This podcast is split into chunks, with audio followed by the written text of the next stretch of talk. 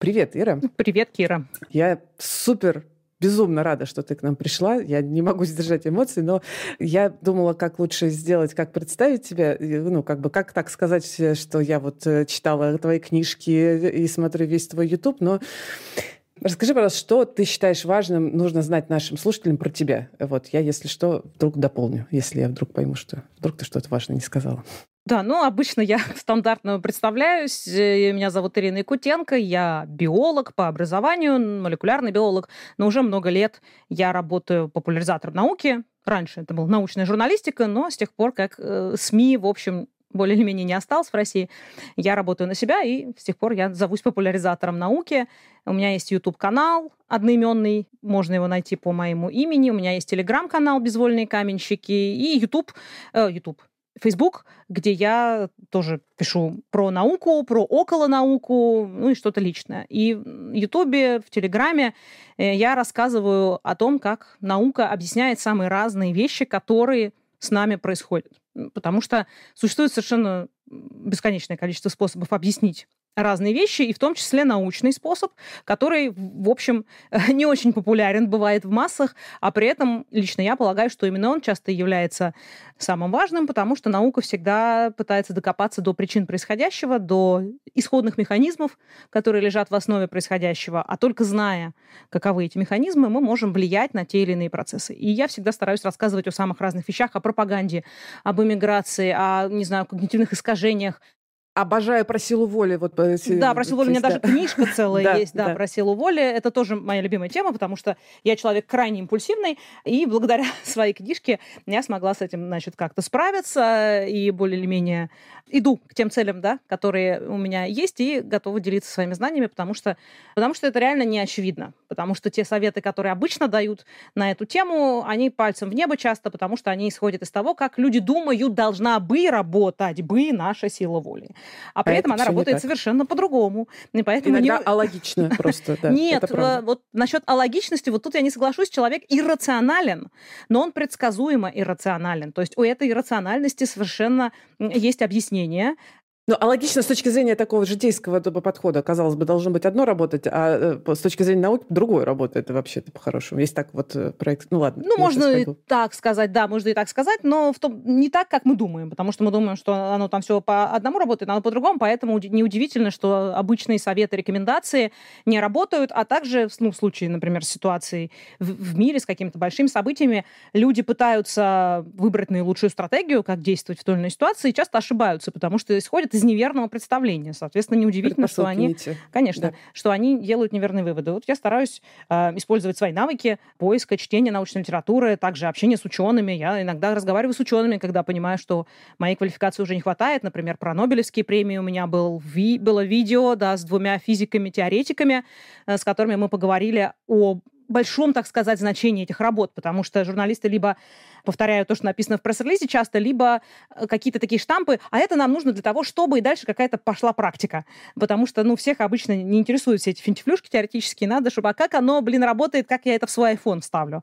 А вот они рассказали действительно о том, как это может быть использовано, о настоящем значении, мне кажется, это суперинтересно, потому что это показывает то, как на самом деле выглядит наука, опять же, а не то, как мы представляем, как выглядит наука. Ну вот получается, что я к тебе тоже пришла из серии, чтобы прекратить, значит, просто разговаривать про эту тему, которую я сейчас хочу поднять, а поговорить уже ну, с человеком, который может это с научной зрения, точки зрения обсудить. Я хочу поговорить с тобой именно про эмиграцию. Посмотрела когда-то твой ролик э, про эмиграцию, мне сильно помогло э, просто самой э, понять, что а, вот как это устроено с точки зрения там, исследований, с точки зрения каких-то паттернов поведения. Очень стало проще как-то на себя смотреть и думать про себя, когда понимаешь, как это устроено в целом. Вообще супер, мне нравится э, такой подход. Я поэтому и тебя сюда позвала к нам, потому что наш один из наших эпизодов, он посвящен как раз теме иммиграции, а точнее теме, как люди, попав в эмиграцию по разным причинам, вернулись обратно. Ну, то есть ну, дошли до какого-то этапа и все-таки приняли решение вернуться обратно в Россию в данном случае. И я думаю, как лучше нам здесь построить разговор. Давай, мне кажется, интереснее было бы построить разговор через... кейсы, ну, потому что я думаю, что ты можешь много рассказывать в целом про иммиграцию, но вот у нас есть два, два истории, две, двух героев. Я сейчас расскажу про них, и давай по- посмотрим, как, как было бы удобнее про них вообще говорить. Значит, смотри. Давай даже так, я бы хотела рассказать тебе вот что. Так как у нас подкаст про рекрутинг, подкаст про поиск работы за рубежом, вот, и мы, ну, не только в подкасте, но и я там со своей командой, мы в целом занимаемся исследованиями рынка, мы проводим количественные исследования и качественные исследования в том числе, и сейчас видим один из интересных таких трендов. Если в прошлом году, в двадцать втором году многие уезжали, и когда мы исследовали сам фактор релокации, как люди делают этот выбор, куда они уезжают, мы ввели такой термин, как понятие, как «страна первого выбора». Знаешь, ну вот, если, вот прям, вот надо выехать, поеду там в Армению. Я там никогда не был, но поеду туда. Это вот я, например. Никогда. А, ну и это, ну, такой вот. Сейчас полтора года прошло, и видно, как люди сменили две или, или гораздо больше стран. И сейчас паттерн на то, чтобы выбирать страну уже финального выбора. Уже вот эти вот иллюзии серии «О, я приеду туда, там, не знаю, в Германию, там будет хорошо». Может быть, столкнулись люди с тем, что это не, не та страна для жизни, которая, в которой комфортно сейчас, и выбирают, например, другую страну, уже понимая на самом деле, чего, ну, как бы, чего-то, что нужно от страны финального выбора. Вот, это один из паттернов. И есть тренд, мы прям видим, моя исследовательская команда видит это, и я тоже это вижу, тренд на возвращение в Россию. Причем причины э, разные и планы разные. Вот кто-то возвращается переждать. Да, вот прям кто-то тяжело в эмиграции, вот там сложно с поиском работы.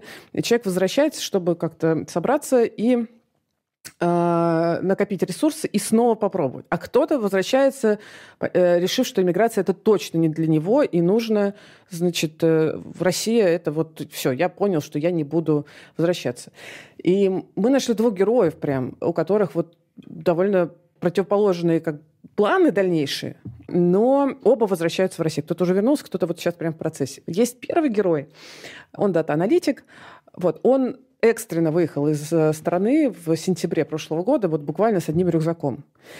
И, и знаешь, и несмотря на то, что у него до этого был большой опыт путешествий, он упоминал там, по-моему, сорок стран, он объездил, общий стресс, общая ситуация стресса, вот этого переезда с одним рюкзаком, поиск работы, потом потеря работы, все, все это, ну, как бы накапливает стресс, и это, мягко скажем, не привело его к тому, чтобы он легко адаптировался в новой стране.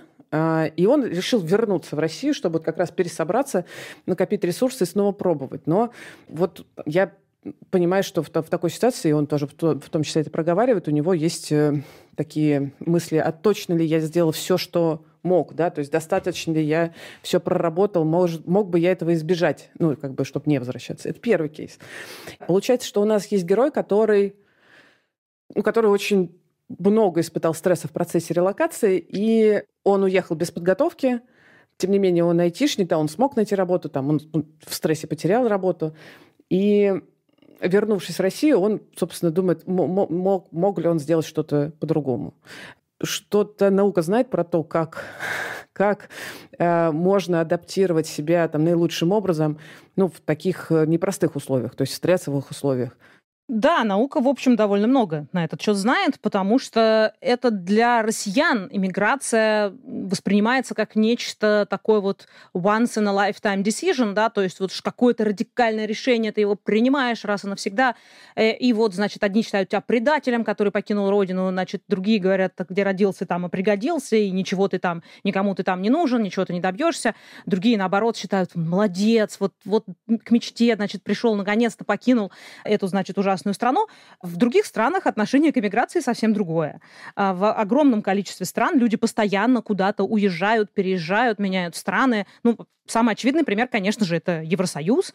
Еще до образования Евросоюза, Европа в целом. В общем, относительно небольшое пространство, где много-много стран, много разных возможностей для работы, например, или для личной жизни, да, если там с кем-то любовь случилась из другой страны. Люди часто переезжают. В целом, довольно регулярно Регулярно, ежегодно огромный процент, не огромный процент, огромное количество, вот так скажем, людей перемещаются из страны в страну. Точные цифры назвать сложно, потому что не все люди как-то регистрируются, да, часть людей выезжает. Это не необходимо. Да-да-да, ну, например, как из России люди уезжают, но не выписываются, например, да, сохраняя за собой, скажем, квартиру, или не, как-то не регистрируются на постоянку а, в странах, где они живут, не получают виды на жительство, какие-то визы, например, продляют. Но, тем не менее, а, вот я смотрю на цифры, что в две тысячи девятнадцатом году, то есть до короны, в мире было около двухсот семидесяти двух миллионов международных мигрантов, то есть три с половиной процента населения. три с половиной процента населения каждый год куда-нибудь уезжают из своей страны в какую-то другую страну. Это огромные числа в абсолютных числах, конечно. Да, то есть отношение к иммиграции вот чисто российское, это российская специфика. Да, mm. конечно, да, это надо вот первое, что понимать, и поэтому на самом деле это добавляет стресса, да.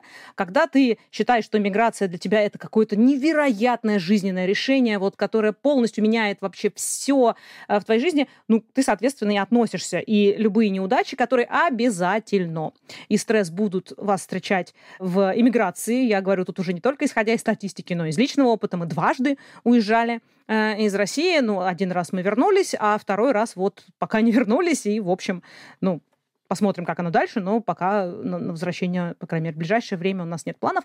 Совершенно точно стрессы будут. И если воспринимать эти стрессы, как мы дальше про это поговорим, ну все, значит, я не нужен этой стране, я, мои, мои навыки вот востребованы в моей стране, я вырос в этом культурном коде, ну что обычно говорят, значит, там мне все чужое. Ну, конечно, тогда любой провал будет восприниматься как знак, да, такой звоночек, еще говорят. Звоночек. Это не для да, меня. Да, да, звоночек, что пора сворачиваться, пора собирать манатки и возвращаться туда, откуда ты происходишь. Это же прям вот или пан, или пропал. То есть ты уехал и должен сразу там победить. Вот и такое это, ощущение. Да. Сам должен, точно должно быть успешный кейс. Ты, вот да, абсолютно. Так же это воспринимается всеми средой. Конечно, такое отношение к эмиграции, когда это вот, да, ва-банк, решение ва-банка, означает, что у тебя нет права, значит, на проигрыш, нет права на неудачу, ты должен выиграть, а если нет, то, ну, значит, все, ты проиграл это сражение, эту битву, и ты должен возвращаться. Это, конечно же, не так. Надо поменять свое отношение к эмиграции и понять, что да, хотя, наверное, из России переехать в Западную Европу или в Америку, это, наверное, больше стресс, чем из Европы переехать из одной страны Европы в другую страну Европы, да, или из Европы в Америку, э, ну, и из-за языка, и из-за действительно больше немножко сходности, схожести э, образа жизни, да, культурных кодов. Тем не менее, это совершенно посильная задача. Как я говорю, три с половиной процента населения регулярно каждый год куда-нибудь уезжают, и далеко не все из них возвращаются. Поэтому просто надо поменять свое отношение к этому вопросу. И, с одной стороны, не рассматривать его как вот такое решение ва-банка, а с другой стороны, понять, что обязательно будут сложности, связанные с адаптацией, и хорошенечко к ним подготовиться, и сделать так, чтобы эти сложности максимально себе э, сгладить. Ты говоришь про сложности, а я испытываю облегчение, когда ты про это говоришь, что «А, сложности будут, ну это нормально, фух». Да, да, да, это прям нормализация того, что ну да, это нормально, как будто бы не хватает очень сильно. Спасибо, что ты про это говоришь. Конечно, вот, например, я смотрела, в Германии каждый четвертый житель либо сам иммигрант, либо он в первом поколении из семьи хотя бы одного иммигранта. То есть, ну вот на минуточку. Ты живешь в среде, где все так или иначе, вокруг тебя хоть один человек, видимо, куда-то уже переезжал, и это норма, да, а не вот как у нас из серии из одного района Москвы в другой переехать, это уже... Да-да-да, у нас даже свершение, да, у нас из-за вот этой, значит, особенности квартирного вопроса, да, даже переезд из одного района Москвы в другой, это уже какое-то целое невероятное жизненное событие. Люди меняют страны, и не по разу, а, например, в науке, в общем, очень приветствуется, если ты работал несколько лет за границей в другой стране, потому что считается, что это полезно, что ты как раз именно, что вот то, чего боятся у нас в России, очень приветствуется, потому что ты работал в другой стране, ты узнал другие практики, как можно подходить к решению тех же вопросов совершенно иначе, значит, ты умеешь коммуницировать, опять же, с самыми разными людьми, с разными бэкграундами, то есть это как большой плюс воспринимается. Поэтому Кайф. Первое, что я хочу угу. сказать для иммигрантов, что, дорогие иммигранты, состоявшиеся или думающие об этом, не воспринимайте это как вот такое глобальное решение. Оно может быть глобальным, если, например, вам нельзя вернуться в Россию, ну, потому что, например, на вас там завели уголовное дело, и вы совершенно не, не горите желанием возвращаться в российскую тюрьму, и вы понимаете, что вы уезжаете навсегда. Это немножко, ну, другой разрез, но тоже надо, зная это, понимать, что это, опять же, не слом, у нас сейчас интернет, вы можете общаться, куча людей уезжают, можно дальше про это поговорить, но остаются ментально в России при этом. Это плохо, так на самом деле... С одной стороны, нам кажется, что так легче, но с другой стороны, надо ограничивать вот это вот, потому что иначе не будет ассимиляции. Поясни про это ментально в России. Поясни, что это значит. Ментально в России, ну, это значит, что люди уезжают в другую страну. Неважно, это Армения или Германия, Польша, то есть русскоговорящая отчасти хотя бы или нет. Они сидят в интернете, общаются с теми же людьми, с которыми они общались в России, работают на ту же, например, компанию, которая осталась в России или, например, переехала. То есть у них вообще никак не меняется круг общения. Только раньше они с этими людьми встречались там лично в барах или на футбольном поле, а сейчас они зумятся. Или, например, часть из них тоже переехала, и они встречаются встречаются а, уже в барах в другой стране. То, и они обсуждают проблемы, происходящие в России, новости из России, все-все-все, что происходит в России. То есть они живут абсолютно российской повесткой, и совершенно э, местная повестка кажется им скучной, неинтересной, они не хотят в нее вникать, плюс они, скорее всего, и это является основной проблемой для миграции номер один, никуда от этого не деться, это язык.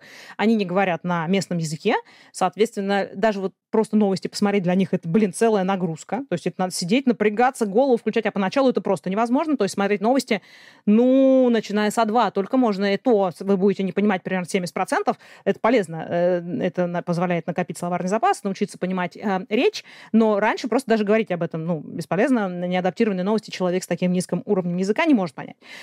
То есть все становится невероятной проблемой, у них отторжение к этому языку, они в магазин не могут сходить, потому что ничего не изъясняется, особенно если это какой-нибудь такой язык типа иврита. То есть где ты вообще даже вообще не можешь даже прочитать поначалу, потому что какие-то закорючки, да еще и не в ту сторону написанные. То есть и они думают, что ну и не надо, вот и зачем, я и так продолжаю. И это приводит к тому, что, с одной стороны, вроде как нам легче въехать, то есть вроде как ты живешь в другой стране, но при этом все примерно чуть-чуть сохраняется, похоже на то, что было в России. Как будто бы хочется комфорт оставить себе, не хочется уходить. Выходить из зоны комфорта, да. Да, конечно, да. Это я, это я такой человек. Мне очень сложно начать учить новый язык, очень хорошо отзывается. Так. Но это приводит к тому, это, на этот счет как раз у нас огромное количество исследований, что незнание языка – это залог неуспеха иммиграции, это либо возвращение через какое-то время, либо это Это не возвращение, если человек остается все-таки в стране, но у таких иммигрантов по статистике достоверно гораздо хуже а, показатели всего, от достатка до уровня жизни, до общего ощущения благополучия и даже до здоровья, потому что, ну, очевидно, если ты не говоришь на местном языке, то ты не можешь полноценно получить помощь. А, да, то, что ты будешь искать вечно вот эти поиски русскоязычных врачей, да, в местных группах. Ну, хорошо, если есть хорошие русскоязычные врачи, но ведь бывает так, что, ну, нету по твоей проблеме хорошего русскоязычного врача. Или, например, медсестры в больнице не русскоязычные, и они как бы, ну, тоже, это тоже надо понимать, что люди есть люди, и хотя всем должна быть объективно одинаково оказана помощь, но все равно нельзя от отношения вот это исключить, что видит медсестра этого человека, который там десять или пятнадцать-двадцать лет живет в стране, и ни б, ни м на языке, ну, конечно, она к нему будет с некоторым относиться по-другому, скажем так, чем к людям, которые а, говорят на языке, и, соответственно, даже просто качество ухода может быть хуже, а это, например, после операции может быть определяющим фактором, да, для реабилитации. То есть мы видим, что без знания языка, с ассимиляцией большие-большие проблемы. Да, в международных компаниях проще, потому что там английский, например, и вы можете общаться, но все равно э, живете-то вы на другом языке, жизнь-то происходит часто в этих странах не только на английском. Да, например, условные Швеция, Нидерланды, Финляндия, скандинавские страны, остальные, Дания, там гораздо проще в этом смысле, потому что там, я не знаю, стопроцентное покрытие английским. Там, да, каждый бездомный, знает. Это вот прям мой личный опыт, прям бездомный, сидящий там где-то, хотя, да, найти швеца бездомного не так-то просто, но э, мы нашли, э, он говорит прекрасно, прекрасном английском, просит деньги у вас на замечательном английском языке, э, то есть там можно даже бездомно быть, да, с, с английским языком, и нормально вам даже будут подавать, э, то есть будут понимать, что вы, собственно говоря, хотите. Но друг, в других странах это не так, например, в Германии это не так, э, если в больших городах можно протянуть на одном английском, то в, мал- в маленьких нет. Там нужен обязательно немецкий. Ну, это касается и многих других стран. Франции, например, да, там тоже нужен обязательно, более, конечно, да. Там обязательно нужен язык. То есть вот это первое, что люди не делают, потому что они остаются в зоне комфорта, не хотят это напрягаться, заставить себя сложно. Но в итоге они сами себе подкладывают большую-большую свинью, потому что они думают, что я начну-начну, я и так смогу, но статистика говорит нам абсолютно однозначно, что чем дальше, тем сложнее, тем Uh, у вас больше будет отторжение от этой культуры, вы будете все больше замыкаться вот в этом своем русскоязычном кружке. А это не то, что нужно в эмиграции. Для эмиграции необходима ассимиляция. То есть есть разные варианты ассимиляции. Есть ассимиляция, когда полная ассимиляция, отказ от страны, э, культуры и традиции страны исхода. То есть это когда человек, ну вот бывает, люди уезжают, ну, вот в Израиль так многие уезжали, например, да, в девяностых или даже раньше, то есть из совка, да, бежали, забывали это все как страшный сон. Известна эта история, когда, или еще даже после революции, когда запрещали в семьях русскоговорящих говорить на русском, то есть говорили ну, только на идише да, да, да. или потом на иврите. Ну, то есть все. Полностью мы отказываемся от нашей прежней идентичности и полностью перенимаем идентичность новой страны. Ну, вари... ну, один вариант.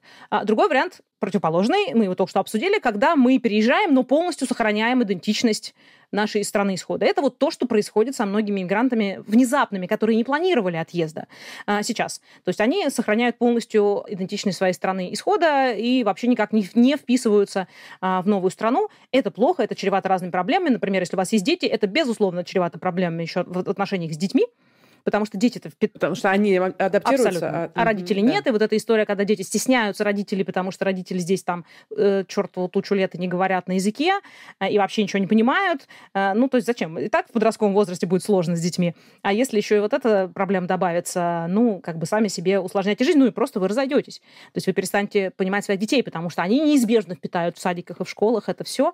Они будут уже в другой культуре. И язык и культуру. И язык и культуру, да. конечно, конечно. Угу, угу. И третий вариант, который считается оптимальным, ну, то есть первый вариант тоже, если вы ничего не хотите иметь общего, ну, окей, ваш выбор. Но оптимальным таким вариантом, когда считается, что все плюсы, никаких минусов, это вариант, когда вы сохраняете и культуру страны исхода, и ассимилируетесь в новой стране пребывания. То есть, ну, например, не знаю, отмечаете там восьмого марта и Новый год, но и все остальные праздники, значит, в этой стране, говорите на двух языках, ну, то есть вы сочетаете...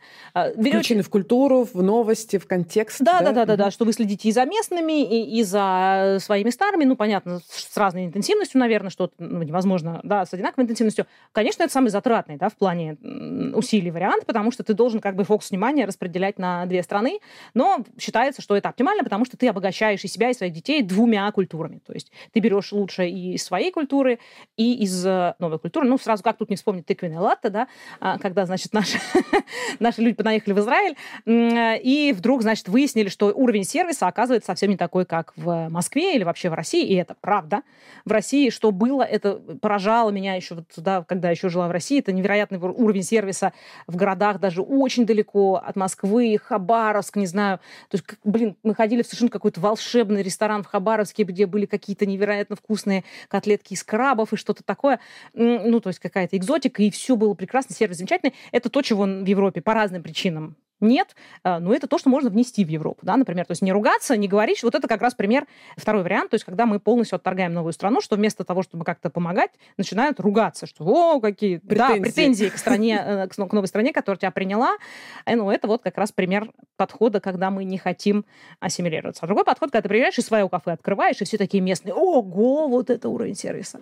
Это как в Белграде, когда мы приехали, первым делом к чему-то мы пошли искать сырники, и тут нет творога, и нет сырников, и э, нам сразу подсказали, вот русские открыли кафе с сырниками, э, это было единственные сырники в Белграде, и теперь у них целая серия ресторанов по всему Белграду, и сырники и все прочее, ну, потому что, да.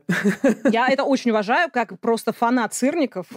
Я считаю, что это просто шикарный, шикарный бизнес-проект, молодцы. Привнесение ну, русской культуры сырников, да, еще борща и всего прочего в другие страны. С борщом мы, правда, вступаем на опасную территорию. Это правда, да. Остановимся на сырниках, я согласна. Еще на квашеной капусте можно. Ну, давай, сырники тоже хорошо.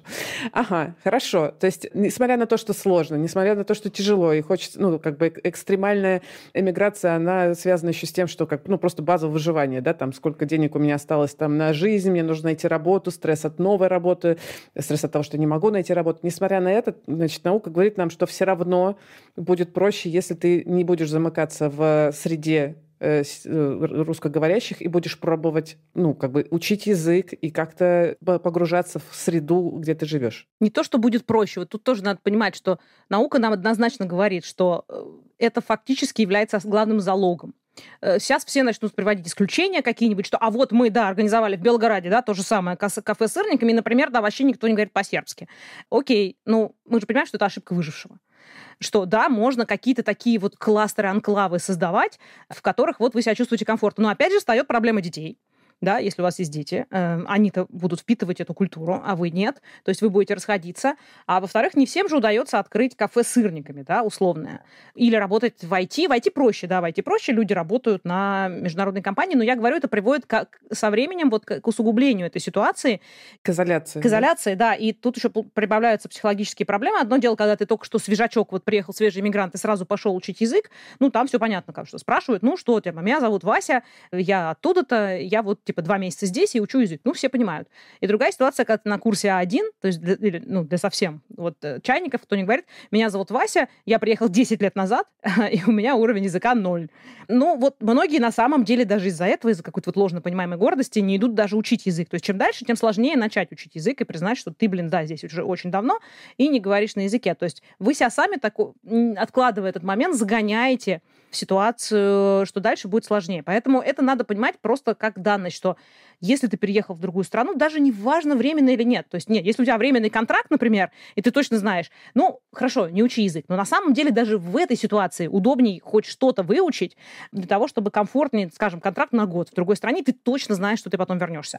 Все равно удобнее выучить язык, потому что, ну, начать учить хотя бы, ну, так, по чуть-чуть какие-то разговорные фразы для того, чтобы просто в быту дискомфорта не испытывать от того, что ты ничего не понимаешь, ничего не можешь сказать. То есть просто это должно вот как бы как данность, как мы зубы чистим, то так же, так же здесь. Переехал в другую страну, начинаю учить язык этой страны. И вот тут мы сразу приходим к вопросу, что даже если это экстренная миграция, это надо думать о разных факторах иммиграции и ехать не только в ту страну, которую, в которую проще попасть. Потому что я лично, такая моя ненаучная статистика, у меня тоже большое количество знакомых и знакомых-знакомых, я все это наблюдаю, и я вижу, что процент неуспешной иммиграции выше, парадоксальным образом, казалось бы, но нет, среди тех, кто уехал в страны ближнего зарубежья, условно говоря, в Армению, в Грузию, в Казахстан, вот в такие страны, которые вроде как проще, да, для интеграции, потому что там по-русски все говорят, и да, какая-то культура, да, вы все вышли из казалось Советского бы, да. Союза, да, все мы как-то из одного корня, нам всем проще, а вот нет.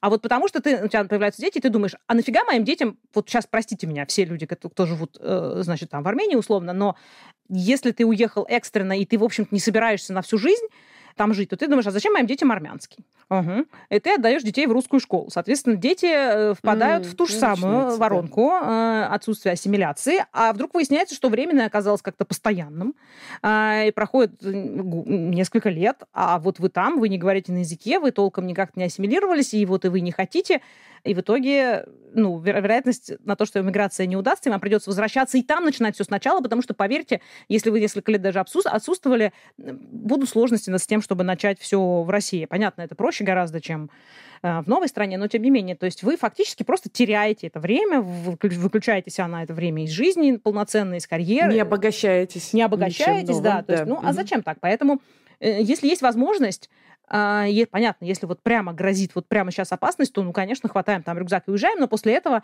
можно посидеть и подумать, а в какой стране, если вот вдруг, давайте предположим, что ситуация будет развиваться неблагоприятным образом. А это вполне вероятно. Хотя, конечно, мы все хотели бы, чтобы нет. В какой стране я бы хотела остаться надолго? Пора подумать. Вот пока сидите в каком-то безопасном месте, спасибо той стране, которая вас приняла, но вот вы понимаете, что, ну вот там, ну, например, для вас мало возможностей в вашей профессии в этой стране, потому что нет там отраслей таких, в которых вы работаете. Ну, в ай ти, понятно, это проще, но... Или, например, вас не устраивает общий уровень жизни. Потому что айтишники много получают часто, они привыкли к высокому уровню жизни, а есть страны, просто в которых нет такого высокого уровня жизни, и даже если внешне какой-то лоск и мраморная плитка, то уровень медицины, например, очень низкий. Это не то, к чему привыкли айтишники, зарабатывают очень много денег, то можно сесть и подумать, а в какой стране я получу тот уровень жизни, который я хотел бы, если вдруг дело пойдет не очень хорошо. И после этого начинать не самую простую страну, где я могу остаться, а страну, в которой, может быть, надо документы как-то делать, что-то там, работу искать. Ну, то есть все немножко посложнее с видом на жительство, но вы понимаете, что это для вас более оптимальная страна. Вы Та язык... самая страна финального выбора, да, возможно. Именно да. так.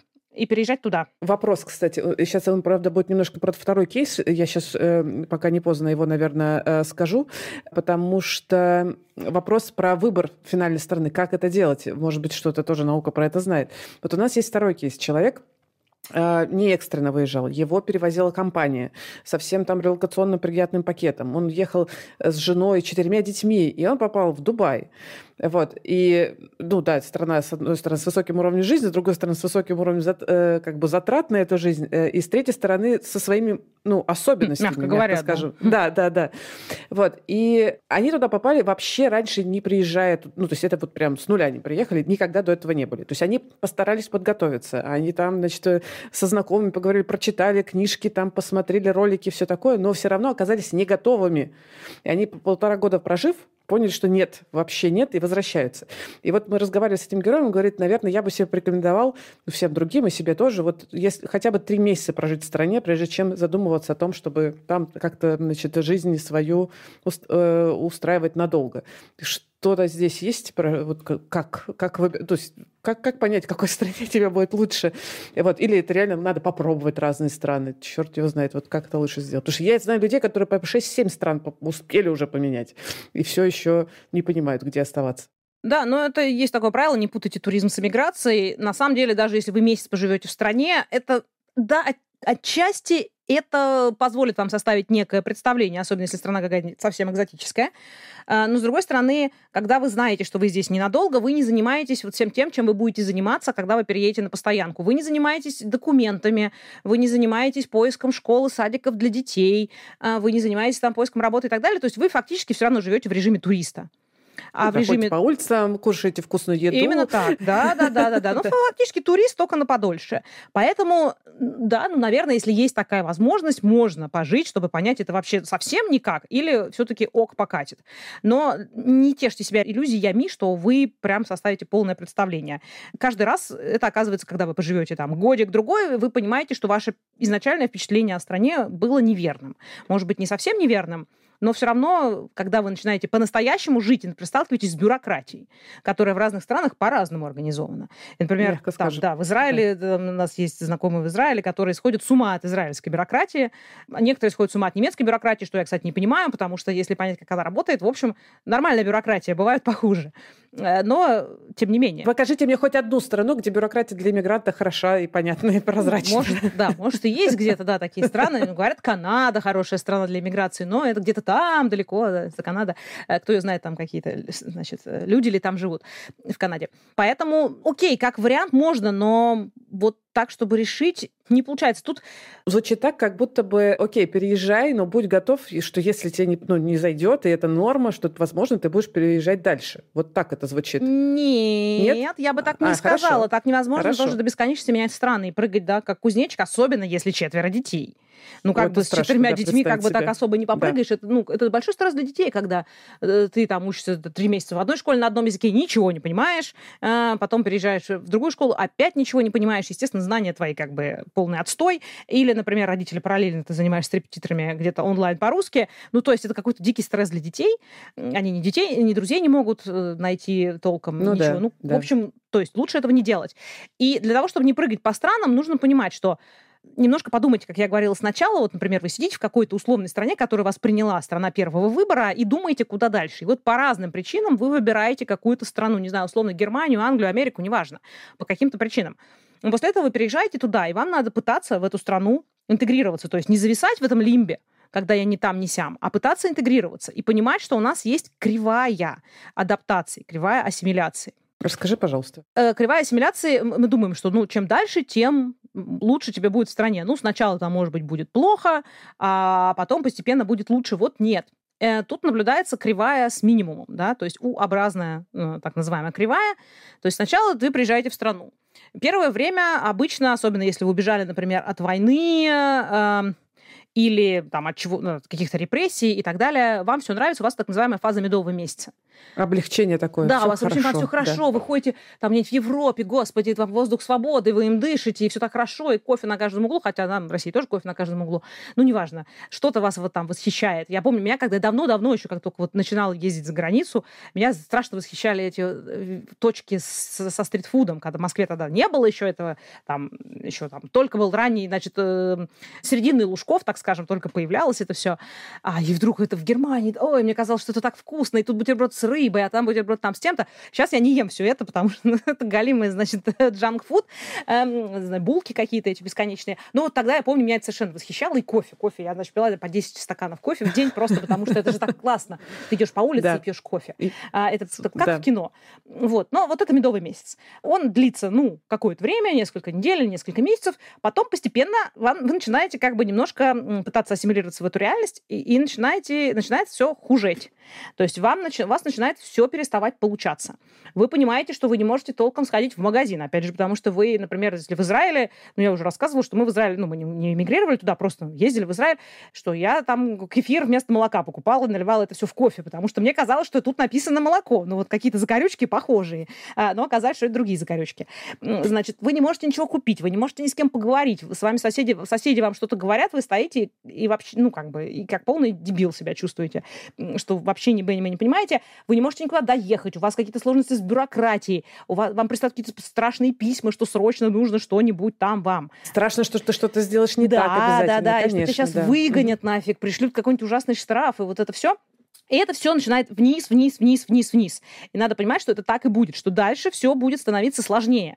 Соответственно, в какой-то момент вы дойдете до точки, как раз когда вы будете думать, что все, я сделал ошибку, это не моя страна, где родился, там пригодился, как мы уже говорили, мне надо возвращаться. Правы были мои родители, да, которые говорили, что нечего там скакать, как кузнечик, возвращайся обратно. Вот с этой точки, это дно вот этой кривой ассимиляции, с этой точки как раз у нас основной процент возвращений. То есть, когда люди решают, вот как я говорила, когда каждая неудача воспринимается как звоночек, который говорит нам, что мы сделали неправильный выбор, я так и знал, что я здесь не пригожусь. Вот надо понимать, что это будет. И надо понимать, что это надо перетерпеть.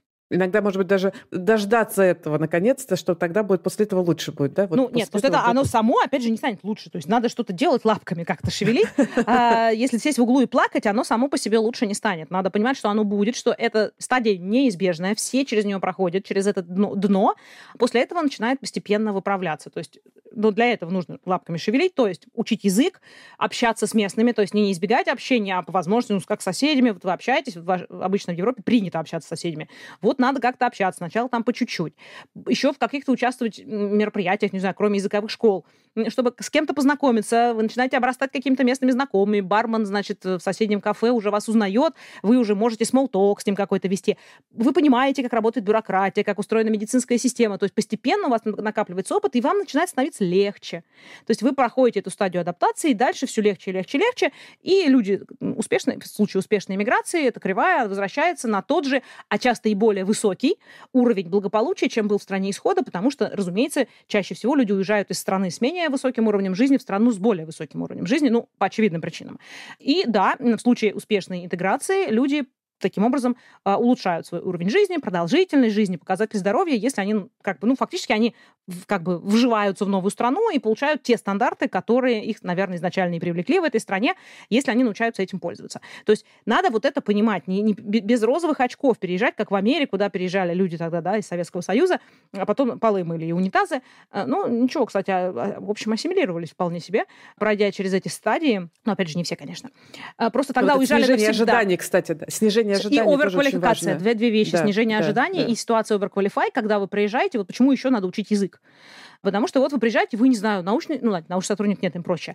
Не знаю, какой-нибудь бухгалтер, главный бухгалтер, не знаю, какой-то экономист важный, какой-то врач, а вам тут предлагают местные, значит, чиновники, например, в Германии тут сильно помогают иммигрантам, значит, вы выйти быстрее на работу и слезть с шеи налогоплательщиков, например, пойти в барменом или пойти подучиться и продавщицей в магазин пойти работать, ну, потому что это самый простой путь, потому что для того, чтобы, если вы оверквалифай, для того, чтобы вам подтвердить ваш диплом, чаще всего вам нужно кучу пересдавать разных курсов, ну, то есть еще несколько лет потратить, на самом деле, лет, именно речь об этом, на то, чтобы подтвердить подтвердить это все, выучить язык до уровня си один, си два и начать работать по той же специальности, в которой вы работали в стране исхода. А это очень сложно. Это правда сложно. Это сложная задача. Выполнимая, но сложная, особенно если дети и семья. А когда, ну не профессору, опять же говорю, ученым проще, когда человеку, который был, ну в общем, высоко стоял в обществе, предлагают пойти поработать продавщицей или продавцом, вы понимаете, какое у него состояние. И это нифига не добавляет ему мотивации оставаться в этой стране. Ну вот ты тоже говоришь, шевелить лапками, а тут тяжело, и так, тут стресс, как куда еще, а тут еще как бы вот такая фигня, а еще, значит, наука говорит, что надо с соседями разговаривать, да пошли они в жопу, эти соседи, у меня сил нет, и буду лежать в стенку, да, смотреть, это же правда так. К этому да, приводит. Это так, но если лежать в стенку, то вероятность вот этого схода с кривой интеграции и возвращения, она очень высока, вот, особенно с этого дна. Но если это дно у вас наступило, то вам надо перетерпеть, вам надо понимать, что вероятнее всего это не потому, что вы не можете в этой стране, вы ей не нужны, а это потому, что вы вот к этому дну приближаетесь или прямо на нем находитесь. Дальше, если вы что-то делаете, вот по чуть-чуть, хотя бы, ну, понемножку, ну, как бы, если вы все-таки хоть как-то выходите куда-то, вы хоть что-то начнете запоминать. Если у вас нет психологического отторжения, что я вообще никак не хочу ничего с этим иметь общего, тогда да, тогда готовьте чемоданы. Вы, скорее всего, будете возвращаться, потеряв это время, деньги. Это все не дешевое удовольствие, кстати, переезд это, естественно. Это правда, квартиру да. найди, сними. Сначала ты снимаешь обычно какую-нибудь краткосрочку за безумные деньги, только потом находишь какую-то квартиру на постоянку. Понимаешь вообще, где нормально тут снимать квартиру, а где нет, а то вот это же тоже... как бы знание должно прийти вообще. Конечно, конечно. Э, то есть вот тут мы к моей любимой теме переходим, что в моменте нам кажется рациональным вернуться, например, да? Туда, хотя, но, но тут как бы надо понимать, что это решение принимаете не вы, в смысле не ваша разумная часть мозга, которая префронтальная кора, наша самая сильная часть мозга, да, которая отвечает за логику, анализ, синтез, сравнение вариантов, вот это все, а ваша лимбическая система, та часть мозга, которая отвечает за эмоции. Это нормально. У нас вся информация сначала проходит через лимбику для того, чтобы более древняя, более надежная система оценила на предмет опасности эту информацию, потому что префронтальная кора изобретение новое, возможно, ненадежное, поэтому на нее лучше не полагаться. Сначала мы оценим эту информацию, и, значит, нашей древней лимбической системы, отвечающей за эмоции. Может быть, нам надо драться или убежать. Срочно бежать. Да, да, да, да, срочно убежать, а потом уже пусть он разбирается со своей префронтальной корой. Вот. И вот то, что вам кажется рациональным, возвращаться, не тратить усилия, вы должны понимать, что это не вы, это ваша лимбика, которой, конечно, очень тяжело, она пытается вас спасти, ваш мозг пытается вас оградить от сложностей. Это нормально, наш базовый вообще режим, это режим лени, да, или режим, я его называю энергосберегающий режим, потому что когда вы лежите на диване и особо не шевелитесь, даже вы не тратите калории, значит, их не надо восполнять, значит, это хорошо, для эволюции полезно, потому что если калории тратить, надо потом куда-то идти добывать еду. Поэтому... мы чуть что все время скатываемся в этот энергосберегающий режим, и ваша лимбика пытается вас спасти. Но она как бы развивала, э, развивалась давно-давно-давно, еще там, до млекопитающих. У млекопитающих появилась префронтальная кора, это вот, там, триста миллионов лет назад, например. До этого у нас все правило бала лимбическая система, все решения принимались ею. Поэтому она немножко устарела, так скажем, по, по, по отношению к нашему современному миру. И надо понимать, что эмоции важны, но вы должны понимать, что да, эти эмоции нормально, ваш мозг пытается вас защитить, э, но... нет королевского пути, да, в математике и в ассимиляции.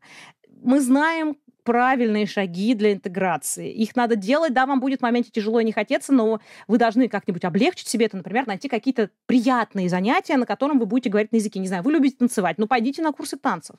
Вы будете с другими общаться, потихонечку все равно запоминать вокабуляр, да, как там тренер говорит, что говорят ваши соседи, но только вот если, не дай бог, там кто-то еще русский, ну, не скатывайтесь в разговоры с ним, потому что вы тогда нарушите себе все. То есть надо вот это понимать, что в моменте вам кажется рациональным вернуться, но это не рациональное решение, это эмоциональное решение. Лимбика бережет вас в моменте, но когда мы говорим про долгосрочку, нам довольно часто нужно принимать иные решения, чем хочет наша лимбика. Ну, брать паузу и подумать. Э, ну, не то, что брать паузу. Самый простой пример. Люди говорят, нет, вот еще сейчас распространено, мои чувства, моя интуиция говорят мне другое. Ну вот моя интуиция, всегда интуиция говорит, что у нас есть что-нибудь жирное и сладкое и побольше. Да. То есть если мы каждый раз будем... Ну, просто потому что много калорий, это абсолютное благо для нашего мозга, это стимулирует нашу систему вознаграждения, поэтому если мы будем есть сладкое и жирное, в моменте наша лимбика будет счастлива. Но мы все знаем, к чему это приведет уже довольно скоро. Значит, к сотне другой, ну, здесь люди по четыреста килограмм, да, лишних килограммов, от которых вы, конечно, уже никогда не избавитесь, статистика тут неумолима. То есть чем с, такой, с таким лишним весом почти никогда люди не худеют, а вы потакали вроде бы своим чувством. Вот не всегда надо потакать чувством, потому что надо понимать, что чувства, они работают на сию минутку, а довольно часто нам, почти всегда для успеха в жизни, нам надо думать о чем-то более отдаленном, а это требует, это вступает в противоречие с чувствами, поэтому надо не, не бороться с ними, прямо вот как бы вступать в схватку с лимбической системой. Это дело такое неблагодарное, лимбика сильнее часто выигрывает. А какими-то обходными путями, ну вот как я говорю, например, пойти туда, где вам нравится. Или еще вариант. Часто люди, которые переезжают с детьми, ассимилируются успешней, чем люди без детей. Казалось бы, да, противоречия, никакого противоречия. Просто когда вы приезжаете с детьми, вам нужно устроить детей в школу, устроить детей в детский сад, водить их регулярно к врачам, значит, находить им там няню, находить им какие-то кружки. То есть вы... вы общаться с, друз... ну... с родителями друзей ребенка. Да, пока вы ждете ребенка с кружка или сидите на площадке, да, вам надо общаться с другими родителями. То есть вы, может быть, не очень хотите, но вы, как бы, обстоятельства вынуждают вас. И таким образом вы нарабатываете язык, перестаете бояться общаться и так далее. То есть как бы вне внешние обстоятельства заставляют вас делать то, что если бы у вас был выбор и не было бы детей, вы бы не стали, скорее всего, делать, потому что это интуиция правда. Говорит мне, э, и вообще не хочу, это неприятно, чувствовать себя лохом, э, лохом. Лохом, наверное. Да, чувствую себя лохом, потому что я ничего не могу сказать. А так, ну, как бы ты общаешься, да, у нас, например, очевидно, конечно, первые друзья, которые здесь появились, это, конечно, родители друзей наших детей. Нет. Да. Нет. А, нет. Нет, а -а -а. нет, нет, нет. А, не то, что мы избегаем русскоязычного комьюнити. Нет, конечно. Но нет. В общем, это, да, много экспатов. Экспаты тянутся к другим экспатам. То есть мы говорим на английском, да, заодно английский практикуем. Но есть и немецкие немцы. Это, конечно, родители друзей наших детей в первую очередь. Ну, дальше уже там приходишь на вечеринку с ними, знакомишься с кем-то еще, уже кто не связан напрямую, ну и вот так это постепенно обрастают люди какими-то контактами. Если вы вот сам по себе такой один и независимый, кажется, что вам легче, на самом деле вы будете... То есть как бы сложно не было, то понимать, что слож... сложность, она, естественно, в эмиграции, и желание, значит, интуитивно, срочно все, значит, бросить и убежать, это, возможно, лимбика, ну, невозможно, сто процентов лимбика. Угу. Да. И э, несмотря на то, что суперсложно в эмиграции, особенно в экстренной, как я вот приводила там первый пример, все-таки стараться не замыкаться, а выводить себя, может быть, как-то, ну, давать себе так, такой, такой формат, не знаю, среду, в которой все-таки погружаться в, в контекст той страны, где ты находишься, это базово должно сработать. Просто ты перестанешь чувствовать себя постоянно в дискомфорте, что ты не можешь справляться с какими-то такими вещами. Просто начать, начать, начать с ними по чуть-чуть справляться. Да, начать понимать, что это неизбежные чувства, и что надо себя, как бы, как Мюнхгаузен, за шкирку из болота вытаскивать, потому что, причем именно вот сознательными усилиями создавать себе эту среду, в которой вы будете вынуждены общаться, потому что иначе, ну, вероятность возвращения очень большая, но и людям, когда они вот в этом стрессе поживут, им начинается сравнение и казаться, что, а ведь, ну, наверное, было не так плохо-то в России-то, да? Ну, конечно. Ведь, как бы, может, и не такая серьезная причина, по которой я уехал. Это нормально. То, что в прошлом кажется нам менее значимым, чем то, что мы переживаем сейчас. Да? Ну, например, да, поэтому это нормально тоже. Иначе мы никогда бы не могли бы, если бы чувства были бы одинаковые в прошлом и сейчас, мы, например, никогда не могли бы от, э, оправиться от смерти близких. Потому что она всегда была бы актуальна для нас вот так же, как она была бы вчера. Это совершенно разные степени горя, да, когда вот только что что-то произошло или прошло много лет, да, в норме, при нормальном течении событий. Как раз когда люди застревают в этом, это ненормально. Они не могут жить. То же самое здесь.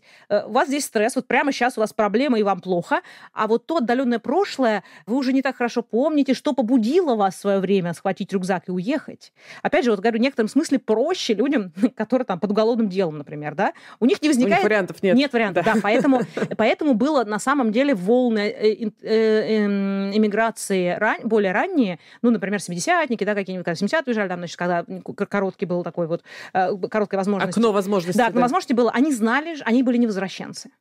Они знали, Бродский, вот все, вот вся вот эта волна, они знали, что они не могут вернуться. И в этом смысле им было проще, они знали, что они могут не позвонить на, на родину, да, ну, письма, может быть, написать, да и то цензура. Поэтому они интегрировались, поэтому они понимали, что, ну, просто либо ты лежишь, опять же, в депрессии в уголке, либо ты как-то выходишь, люди, и кушать, блин, надо было, да, и все они там и полы мыли, и вот это все делали, овер... Недо... писатели, значит, занимались подметя... тем, что подметали улицы. Ничего потом как-то вот нашли, потому что обстоятельства заставляли их. То есть нам всем хочется, чтобы нам было комфортно. Это абсолютно объяснимо, но надо понимать, когда это нам необходимо, например, мы... много потрудились, и нам нужно в комфорт. А когда это просто желание лимбики, которое противоречит нашим долгосрочным планам, и надо понимать, что вот эти внешние обстоятельства, которые принуждают нас, могут быть нам, кажется, в моменте они нам кажутся ужасными, что как же вот я невозвращенец, да, тот старый мигрант, и мне нужно заниматься каким-то грязным трудом. На самом деле это то, что поможет вам влиться в эту среду. Поэтому вот этого тоже не надо бояться. Вот какие-то такие расклады. У нас прям три минуты осталось буквально. Вот, я не знаю, сейчас, наверное, не права, что задаю вопрос, но есть ли какой-нибудь срок, вот срок из серии там три года и станет легче, пять лет станет легче, или это от, срок очень индивидуален? Э, срок нет, срок индивидуальный, плюс данные, которые у нас есть вот по этой кривой ассимиляции, например, там есть прикидочные сроки, обычно вот это где-то э, выход, ну, дно у нас где-то спустя начинается снижение существенное спустя где-то полгода, ну, то есть медовый месяц, ну, несколько недель, там, может быть, два-три месяца, потом начинается спуск на дно, и где-то, значит, вот там вы спускаетесь, спускаетесь, и выправляться года через полтора раньше все это потихонечку начинает. Но надо понимать, что эти данные довольно относительно старые, доинтернетные, так скажем, до массового распространения интернета, когда люди как раз-таки оказывались вот в этих ситуациях, когда им надо интегрироваться, потому что они, ну, отрезаны действительно больше. Изоляция была довольно серьезная, да, а да, сейчас да, изоляция да, да. меньше. Конечно. Да. Поэтому у нас изменились совершенно внешние обстоятельства. Вы можете в это дно сползать десятилетиями, мне кажется. Сейчас я не могу сказать точно, потому что у нас еще не да, прошло да, да. этих десятилетий. Да, а, да. Но совершенно точно, конечно. Потому что вы будете сползать и сползать, вы будете висеть в лимбе между двумя странами, вам кажется, что вроде ничего, но ничего хорошего нету. Вы живете половинную жизнь в такой ситуации. Вы не там и не здесь.